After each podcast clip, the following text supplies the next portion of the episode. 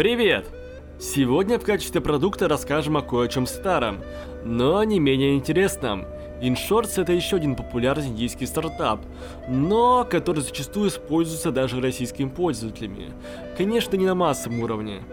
Главная фича продукта – это агрегирование новостей по интересам с помощью искусственного интеллекта, но все новости ограничены 60 символами. Об этом продукте поговорим в сегодняшнем подкасте. Подкаст «Каурет об IT». InShorts. Новости для ленивого саморазвития.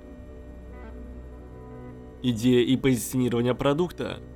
Конечно, многие могут отметить, что для отслеживания новостей по специализированной тематике достаточно подписаться на блогеров в Twitter или заходить периодически на Reddit.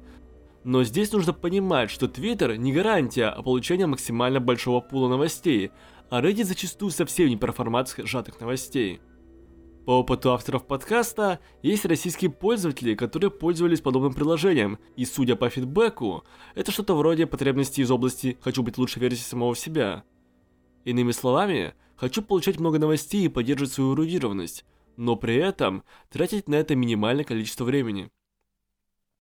Добавьте к этому приятный UX-дизайн у InShorts и станет понятно, почему он так взлетел – Простота не только в дизайне, но и простота в самом функционале, ибо же можно просто-напросто настроить Google оповещения.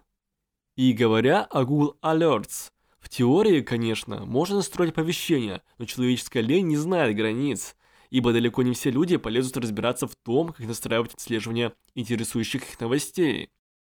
InShorts, по сути, с одной стороны, создает пространство ленивого развития, а с другой, хорошо работает в условиях перегруженности информацией.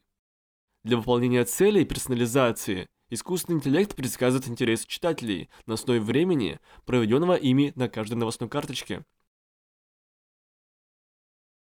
О монетизации. Основным источником монетизации InShorts является реклама через B2B каналы. InShorts производит около 1000 новостей в день, а потребитель сервиса тратит в среднем 12 минут в день и умудряется потреблять почти 86 новостей.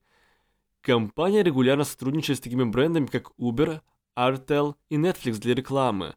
Многие бренды соглашаются работать с InShorts, так как компания имеет самое высокое ежедневное отношение активных пользователей к ежемесячным активным пользователям. 42%. И 70% загрузок приложения являются органическими. Что из себя представляет продукт для потребителя? Для B2C продается простая возможность стать лучшей версией самого себя, или фильтрация важного для отрасли контента. Главная функция – создать ощущение легкости получения знаний. Для B2B продается дополнительный канал коммуникации или заработка.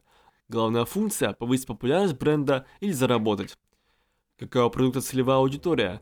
B2B – это специалисты, желающие в максимально краткой и быстрой форме узнавать о своей отрасли. Для B2C – это люди, желающие саморазвиваться при минимуме усилий. И также это рекламодатели. Переходим к следующей теме нашего подкаста. Генеалогический онлайн-сервис MyHeritage выпустил новый продукт, позволяющий анимировать фотографии любых людей. Довольно обсуждаемая вещь в интернете. Ребята уже успели анимировать Ленина, Наполеона и пару других известных, но давно умерших личностей. Принцип работы продукта – загрузка фотографии, ожидание 10 секунд, создание анимации нейросетью. И об этом в нашем сегодняшнем подкасте.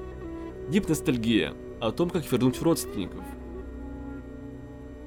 Идея и позиционирование продукта Главная фича в глазах потребителя – это ощущение оживления тех, чьи видеопортреты никогда не были запечатлены.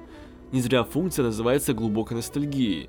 Ибо одно дело, когда потребителя погружают в реконструкцию старых времен, а другое позволяет увидеть реальную живую личность. Кроме этого, люди убивают скуку, оживляя фотографии живых людей, в основном известные мемы. До этого были популярны другие сервисы технологии Deepfake, например, замена лиц. Люди не только убивали таким вот образом скуку, но и вполне себе обманывали других. Для этого достаточно вспомнить недавнюю историю с Томом Крузом. Но особый трепет вызывают те моменты, когда речь шла об анимировании умерших родственников. И это не случайно, ибо компания, разработавшая сервис, специализируется на сборе генеалогического древа. Таким вот образом, пользователь может не только больше узнать о своих семейных связях, но и погрузиться в прошлое. То есть себя представляет продукт для потребителя – Продается возможность попасть в другое время. Главная функция – вызвать ностальгию. Какая продукта целевая аудитория? Первое – это люди, испытывающие ностальгию и интерес к определенным личностям. Второе – люди, интересующиеся семейным древом. И третье – фанаты технологии Deepfake.